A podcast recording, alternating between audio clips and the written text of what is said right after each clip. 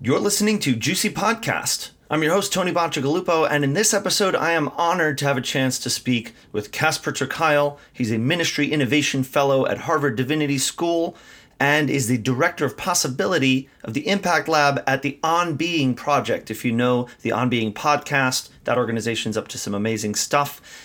Casper's probably best known for a report, a report that he and his collaborator Angie Thurston produced called How We Gather. It is a an amazing PDF with uh, and document with a bunch of uh, just a, a really uh, incredible look at what is happening in the world of belonging, loneliness, gathering. It is it touches on uh, things from a a divinity standpoint and from a community standpoint, from a societal standpoint, it's all very, very relevant to the co working world. So we get into a lot about kind of the bigger picture, the bigger context of what's going on in society right now, and where co working currently and really could fit into all of this. I think this is hugely important in terms of where co-working needs to go where it's going to go and so uh, the more that you're able to dig into some of the work that he's been up to and uh, and just get a sense of it from all this uh, from what we discussed in this podcast, the more valuable it will be to you uh, in the coming years. So. Without further ado, let's get into the conversation with Casper. Really, really grateful that we were able to get some of his time for this conversation. And I hope you will listen to this and, and check out all the stuff that gets brought up in the course of this conversation. All that and more coming up in this GCUC Podcast, episode 26.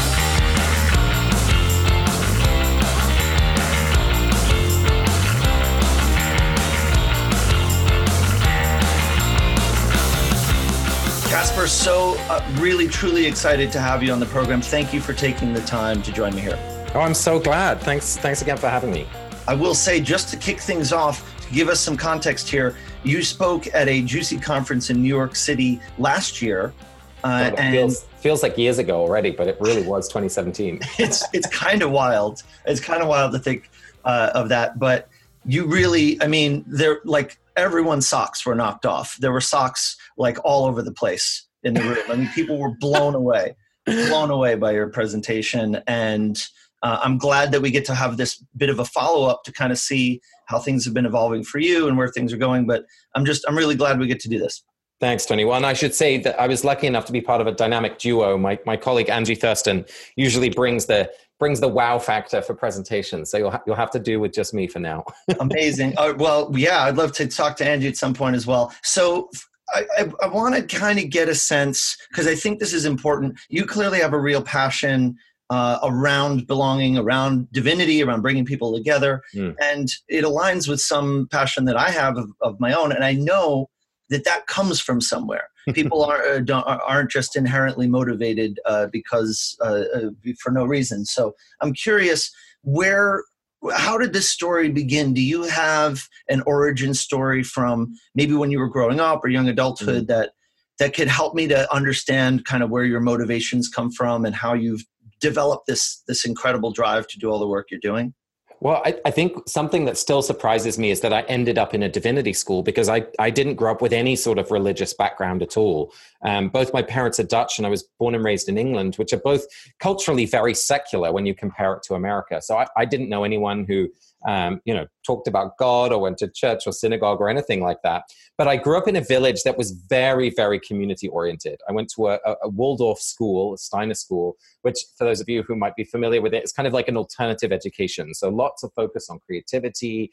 Um, you kind of celebrate the festivals. So, you know, we went to sing to barnyard animals on Christmas Eve and we danced around a maypole on the 1st of May. And um, you know, I remember seeing at some point a woman walking a goat through the village. Uh, so it was quite, it was quite an unusual place to grow up in. Um, but I, but what was very powerful about that experience was how strong the connections were. So we, my mother ran a bed and breakfast. You know, we rented out the top floor of our house to, to lodges, um, and so just there were people coming in and out of the house all day, um, and and there was a, a real kind of sense that we were there together to do things, to create things. Like people chose to move here because they wanted to do something differently. They wanted, you know, they wanted to live a meaningful life with purpose. And growing up as a 10 year old, you don't realize that. But I think looking back now, I, I see how unusual that was.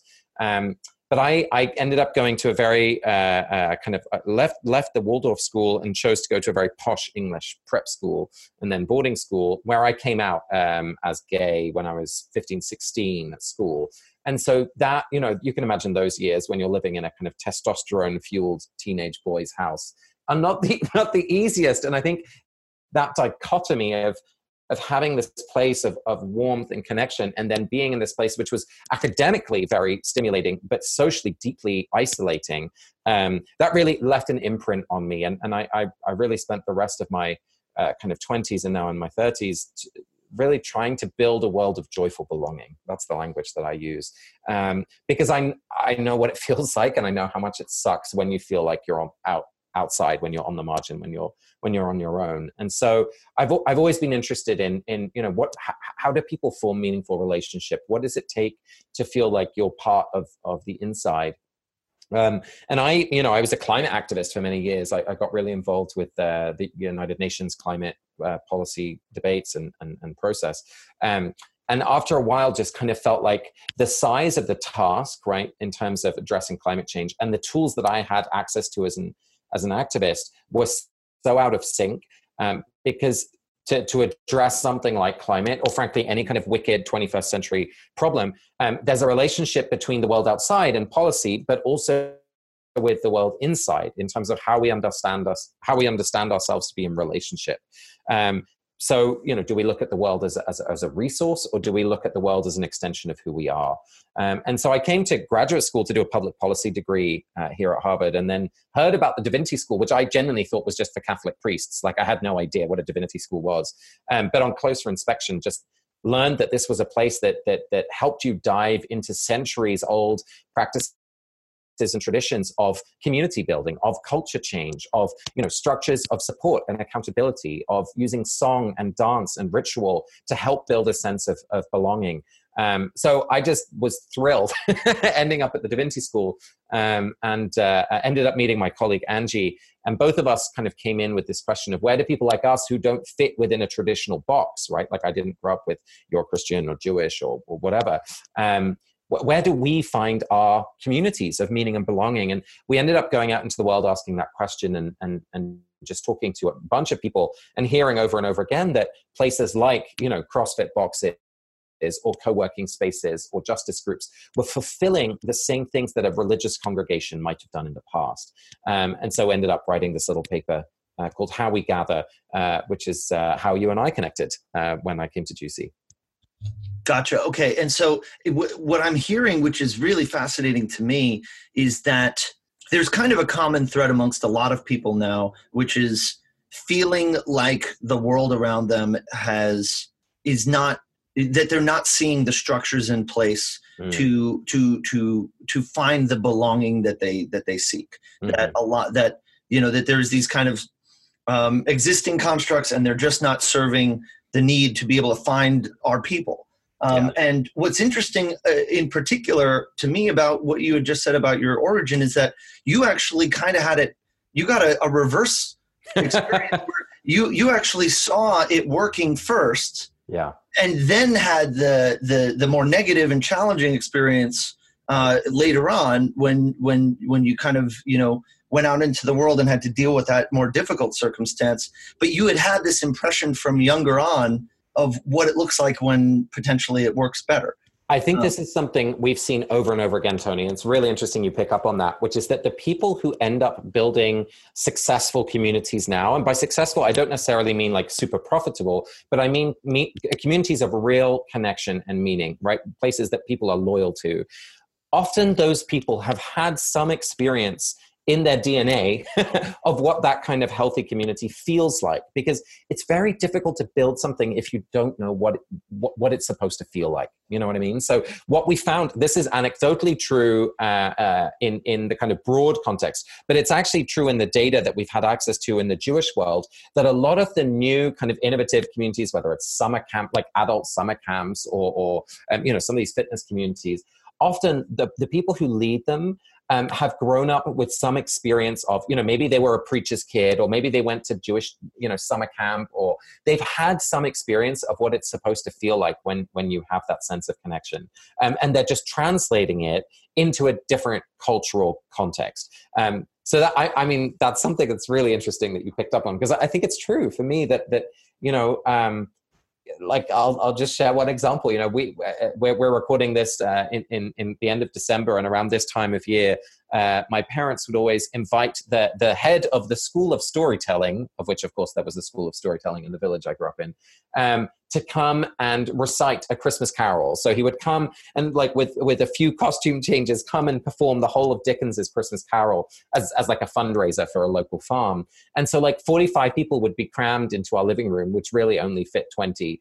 Um, and like for, for two and a half hours, he would give this one man show. And I, I just remember sitting on the floor like as a kid, right, looking all around as everyone is like enraptured with this performance and it's the same thing every year. So there's this this rhythm to that moment of feeling like oh yeah this is this is what it means to be a human being alive you know like this sense of like we're all here all together like uncomfortably like rubbing up against each other but like that that sense of home was so strong that i feel like that has stayed with me it's interesting you saying that the research shows that that's that that's the case that there's that uh, connection between uh, a successful organizer and their roots because it, it, it, seems to me that if if we kind of flip that and say okay i want to be a successful organizer then how can i use right. how can i use my past as a compass how can i orient myself based on whatever good experience i had growing up even if it was maybe like something I saw on TV that I wanted but never got, or whatever it was, right? Like just some impression that I had right. of the way that I want it to be.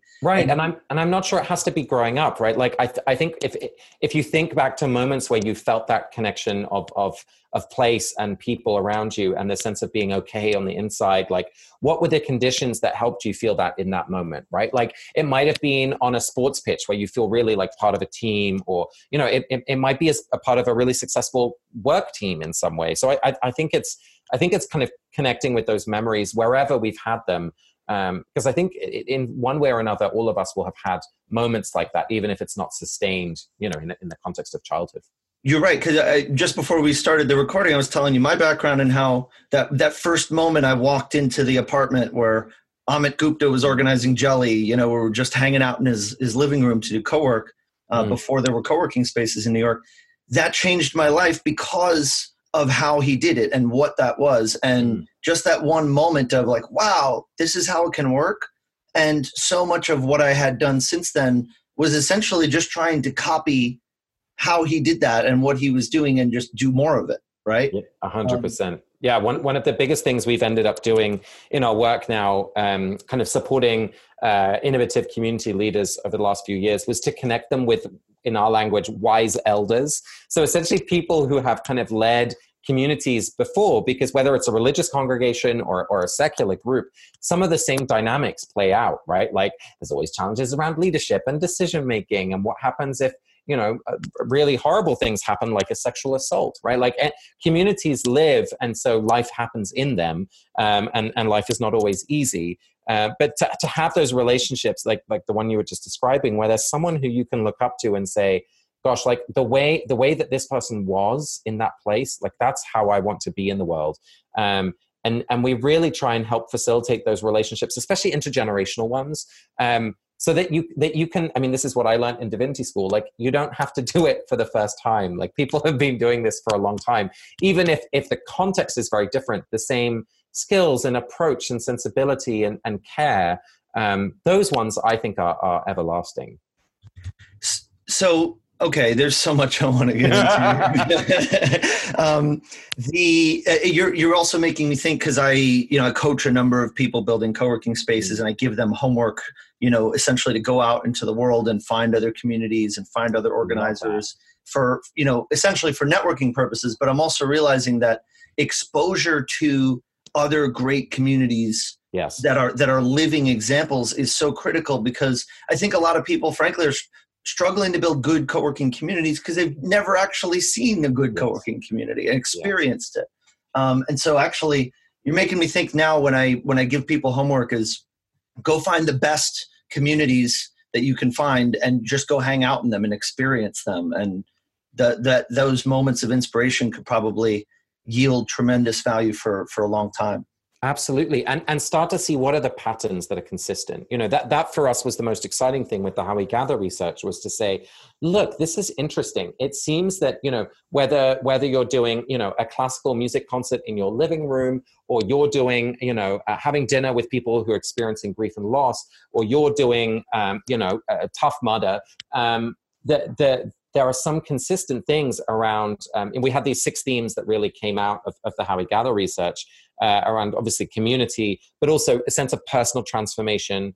Uh, right, like I'm, I'm gonna whether it's in my body, I'm gonna get fitter, or I'm gonna, um, uh, you know, like maybe grow my ethical uh, now a sense of social transformation so we want to make the world more beautiful or more just and then creativity purpose finding and accountability and so like those those themes just came up for us from having like tens and hundreds of conversations over a while and and so you know as, as you go out into the world to look at like okay well let's look at this community center. Let's look at this um, you know hockey team. Let's look at this um, parent teacher association. Like just ask people like where where do you find community? And then go go look up close. Go get involved.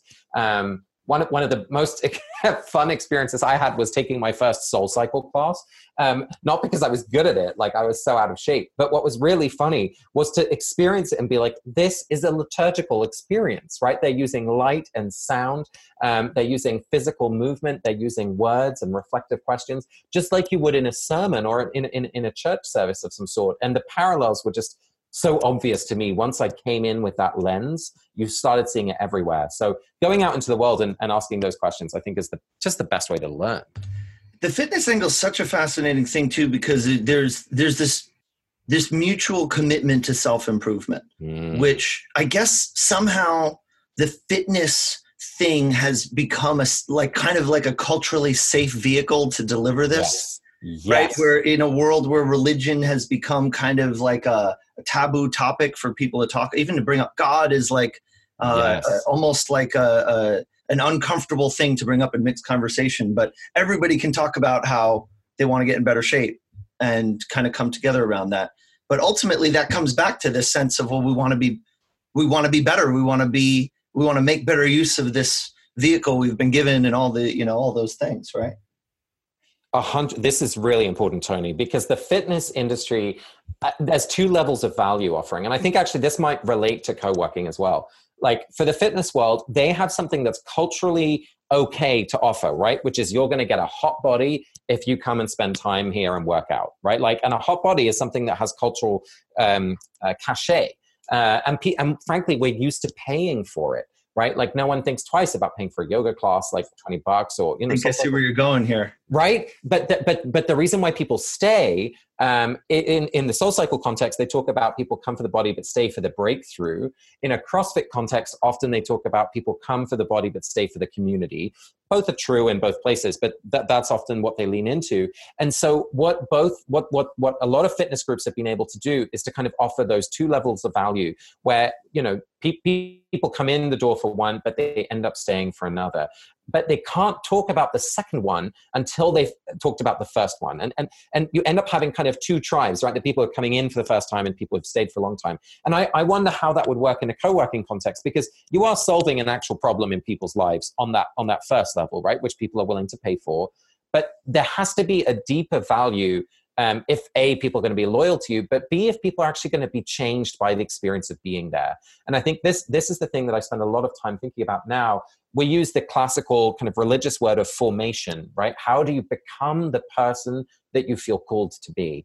Um, and if we think of, of co working spaces not just as a, right, we're going to help you have access to a printer and not feel lonely during the day, but like, how are we going to help you become the person that you feel called to be in the world?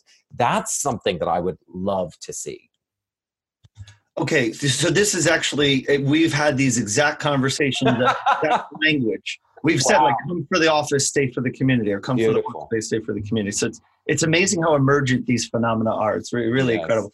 So okay, and and and in the context of the workplace, this yeah. is something where we also have some interesting dynamics at play because the traditional relationship to the workplace in the corporate context has been one where where there actually has been uh, a sense of belonging in the 20th century. For sure. Uh, I forget. I don't have the reference for this, but I, I had heard someone say or had read somewhere that that the as the secular kind of shift had happened, that people shifted their identity from the the local town church as being your identity to the corporation as being your Mm. identity, Mm. um, and now that's kind of eroding as things are becoming more distributed and transactional and independent work and all those things. Um, but it's kind of a funny relationship between the workplace and this all these things we're talking about the sense of community, the sense of belonging. Um, what are you seeing in terms of that? Yeah, it's this is something I've really wrestled with, Tony. I, you know, on the one hand, I'm deeply suspicious of using the language of community to describe an environment with um, structural hierarchies, right? Like if if you and I, or if you're my boss, and I come to you as I would in a place of of of a of a, of a deep community, let's say maybe something around my mental health, or the fact that my mother has a diagnosis of some sort, or or you know just something that's happening in my life that makes me vulnerable.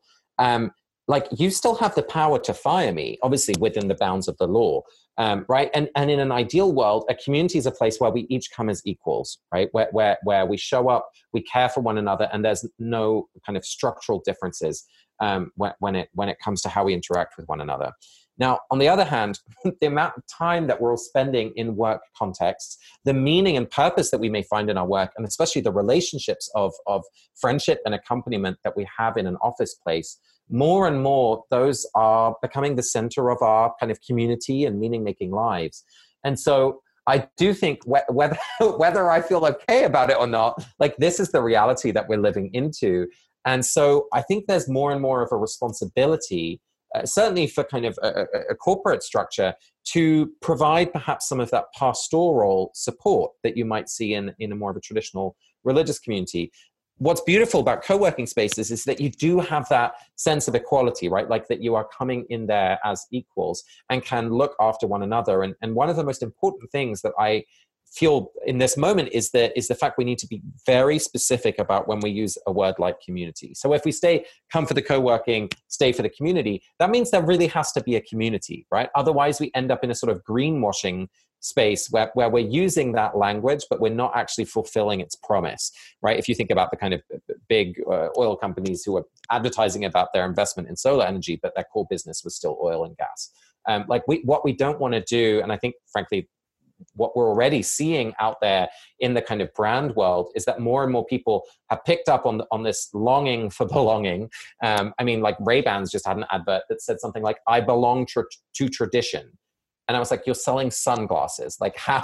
like let's let's be honest about what this is really about, right? So so if if we're going to if we're going to claim that language of community, that means we have to really invest in it, right? And that that means yes in like a, a, space in which we can be together and uh, events but it also means in the i think in the training and support of the leaders of community because to lead a community is real work and it takes real skill uh, and and right now that's still often made invisible um, and and to lead a community means you need support right? Like you need mentors you need other community leaders to process with you need um, tools and, and and skills that you can actually learn somewhere like a divinity school um, that you that you grow into into your community leadership. So that that's a question I'm still sitting with, like how to how to square that circle. Well, you know what? I think, well, I got a couple quick thoughts on that. And I think that's going to lead us to the kind of final general area I want to uh, get into. But I think the next year or two, the next few years are going to be very interesting because so many churches and Yeah. religious institutions are now getting into co work. That's right. That's and right. I think right now they're coming with an attitude of we're here to learn. Yeah. Um, because they're you know they're, they're they're coming because they're trying to figure out how to stop the bleeding and get people in the door and, and get creative about it. But I think we're going to learn that we've actually got a, quite a bit to learn from them Mm. about what it really means to build meaningful, lasting, you know, community in the sense of you know religions are are these massive meta communities that are uh, Right. on the scale of thousands of years, right? So. Um, hundred percent. They're probably going to be able to offer a lot to, uh, to this conversation. I will say, just to kind of get on that workplace conversation a little bit, and, and what what a person who might be listening to this might want to do in their space. Um, and I'd like to get your thoughts on it, but I'll just offer my two quick ones, which is for one, thinking of the space as being kind of a a hub uh, mm. where the actual connection and activity might happen outside of the context of the official activities. Mm. So, for example, I ran this codivation group in my space where we would identify just in a group what people are needing help with in order to achieve their goals. And then that would naturally lead to, well, I can help you with that. And then those people would go and meet and and but separate from the official channels would go and, and and find ways to support each other. So there's kind of this sense of, well, maybe people are there and it's a more of a business context, but then the right. the opportunities for deeper connection happen, you know, serendipitously kind of offline, that we are just generating those initial connections. Right. It's like an ecosystem, right? And and totally. and and your job is to to constantly be looking for what are the connections that I can make? How can I? I mean, using business language, like how can I create value? Um, but but in a more of a, a, a kind of religious context, maybe like how do, how do I serve the mission of why we're here, right? Like what's our purpose to be here? Um, yeah, I, th- I think that's a, a beautiful example, and to to always be um, you know within within a, a, christian kind of theological context so often we think about the word church meaning the physical building when of course what it really is it, is when like two or three people are gathered together right? And so like it, how, how do you think of the co-working space living in the world? Well it's not just what happens in the space. It's like how, how are people who are in relationship through the space and through you as a leader building beautiful things that change the world outside like that's that's when there's really a bigger mission to the you know to, to, to, the effort at all I, I think that's a beautiful comparison it's amazing. The, the, parallels are incredible uh, we've talked about this with co-working too alex hillman with indy hall in philadelphia said many mm. times you know the building could burn down god forbid the building could burn down exactly. and indy hall would still be here exactly. and, and, and in fact true for every space. Yeah exactly. And sometimes the bu- building needs to burn down for people to realize that. I mean that that's what's Woo! happening within, within like that's, that's what's happening within religious institutions right now is that we have this legacy of like uh, essentially communities communities being built around the survival of a building right? The building has become at the center of the community and so all the budget all the energy all the creativity is is dumped into this building that's no longer fit for purpose. Um, and and it just sucks all the all the energy out. Um, and so in some ways like we're we're in need of this kind of cleansing moment where where you know more and more people are, are kind of stepping out of a traditional religious identity and, and and community because the priorities of these religious communities are frankly wrong. Um, and so i think it's important for the co-working world to not fall into that same trap. Um, and and sometimes a little creative destruction is necessary for us to remember why are we here you know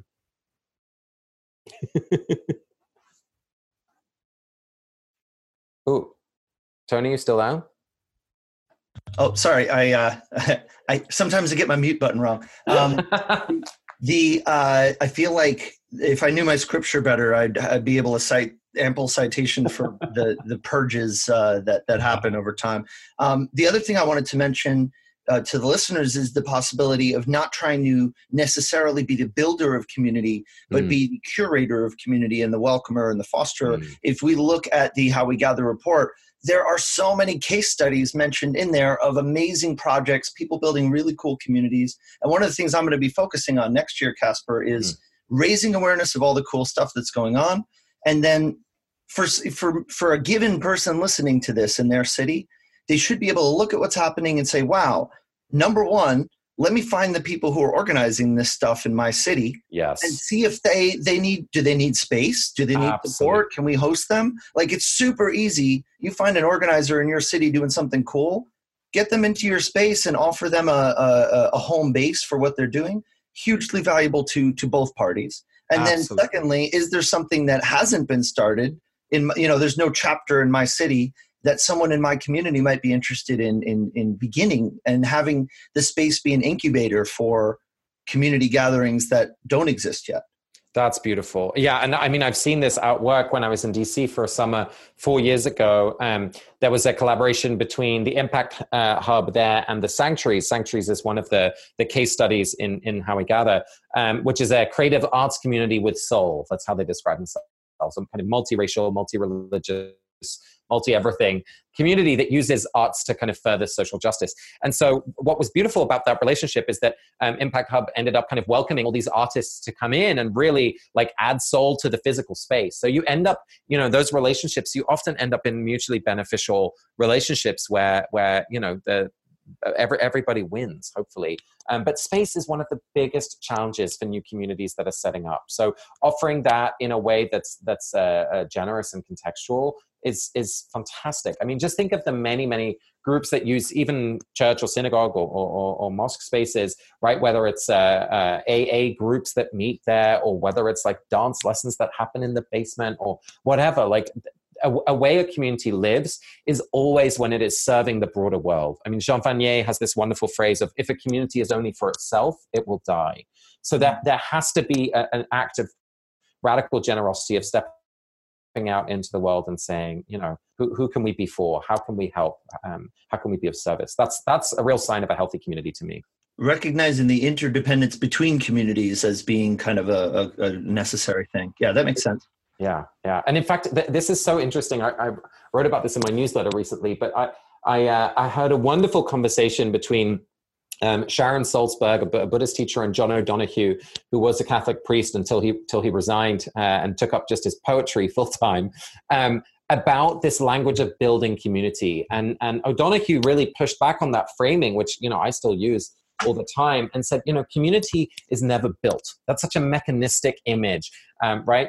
Uh, and, and I've also heard people use this language of growing community, which I liked. It has more of that kind of natural uh, uh, kind of you know sense of, of, of, seasons, right? Like time when the field needs to lie fallow and when it gives fruit and all of that kind of stuff. But he said no, community is revealed or it's remembered because if we go out into the world and and see everything as inherently connected, or our job is simply to help people remember that they belong to one another that that is already done like we don't have to build something it's just about taking away the bits that makes us forget that we already belong to one another okay all right all right casper listen i thought i was really cool and smart because I had figured out the ultimate analogy for this, which was the gardening and farming analogy. Me too. Just took it to another level, man. Right? it's a beautiful conversation. It's from like 1998. It was recorded in some hotel somewhere. Um, you can find it on Sharon Salzberg's pod- podcast. All right, I'm writing it down right now. All right, so uh, real quick, you mentioned your newsletter. Um, give me a sense of we've got listeners listening to this we've got 19,000 spaces all over the world people who could be using their spaces as better community centers if I'm if they're listening to this where do you want to send them from here what should they what tab should they open up right now and, and head to uh, yeah what would you recommend Beautiful. Well, I've, I've got three. So the first one is to, to read the How We Gather report. Just go to howwegather.org and click on the button reports and you'll, you'll find it there. It's just a 20 page PDF, not a lot of text, lot, lots of pictures, uh, very readable. Um, the second one is so our project is now part of the On Being project. And so if you're looking for a podcast to kind of reconnect with, with purpose and to reconnect with what really matters, um, Krista Tippett does these wonderful hour long interviews with scientists and theologians and artists, um, which I've just found so restorative. So if you go to onbeing.org, you can find that. And then, as you mentioned, yeah, I have a, a weekly newsletter where I reflect on these questions of community and spirituality and, and culture change. Um, and you can sign up for that uh, on my personal website, caspertk.com, uh, just as a button at the bottom to sign up for the newsletter. Amazing, thank you. And just real quick, uh, a little insight into what your 2019 is looking like. Any particular direction that you're uh, that you're looking to go? Yeah, I'm really excited to translate um, kind of ancient spiritual technologies, which is a, a word Krista introduced to me, um, into a cu- current context. So, you know, if you think about religious traditions, there's so much ritual, um, whether it's kind of immersing in water or going on a pilgrimage or celebrating a liturgical calendar. How can we translate something like a calendar, for example, so that a co working space has its own pattern of time? Right? That this is the time of year, and so this is what we do because it means this. Um, because I think things like that hold us in this bigger context so that your and my relationship lives within something bigger than us, um, which always helps to recenter purpose and meaning um, in the interactions we have and the lives we live. So that's something I'm thinking a lot about. Amazing. I, I preach very similar stuff to my spaces, but from a different angle. So I, I have a lot to learn from what you're working on. Oh, likewise. excited to be subscribed to all your stuff, Casper. It is such a pleasure. Very much looking forward to following your work in the future, and I'm very grateful for you taking the time to share uh, everything with uh, with the folks listening here. Tony, well, thank you, thank you for your work, and and really a deep bow of thanks to everyone who's doing this work on the ground because it, it is exhausting and it can be lonely and it can be hard, but it is so so special. And in this moment of like the crisis of isolation that we're living in, for everyone who's building community, I, I really think it's sacred work. So thank you. Awesome. All right. Thanks so much, Casper. Cheers.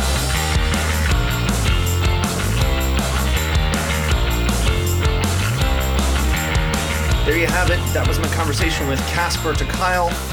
Hope you check out those links. Look up his name, look up the stuff that he's been doing. Have a look at that, how we gather report. And there's some other reports as well, tangential, that I think are just so valuable to dig into. There's so much inspiration. And truly, check out some of the communities that are organizing in your area that um, that you might want to go visit. Check these places out, and you're probably going to learn some incredible stuff it's really valuable not to just look at you know kind of other competitors or other spaces in the same world as you but to kind of go across disciplines check out other people doing interesting things. And if you find something that's amazing that's happening in other cities and you want to see it happening in your city that's how good things happen. That's how co-working became a thing uh, that it became a household name because people saw what was happening in other cities and did it in theirs. So check out all that stuff and Come join us at a GCUC conference. We have these kinds of conversations in addition to the conversations about the workspace industry stuff and uh, the the important things you need to learn to be able to build a successful co-working space. These kinds of conversations are taking place as well. So head over to gcuc.co to check out when the upcoming conferences are happening, as well as all the other good things that GCUC is up to. So uh, head on over to gcuc.co check out the upcoming events, and I will see you in 2019 in the new year. I'm very excited for all the amazing stuff that's going to be coming. And in the meantime, take care of yourselves, take care of each other, and keep being awesome. Bye.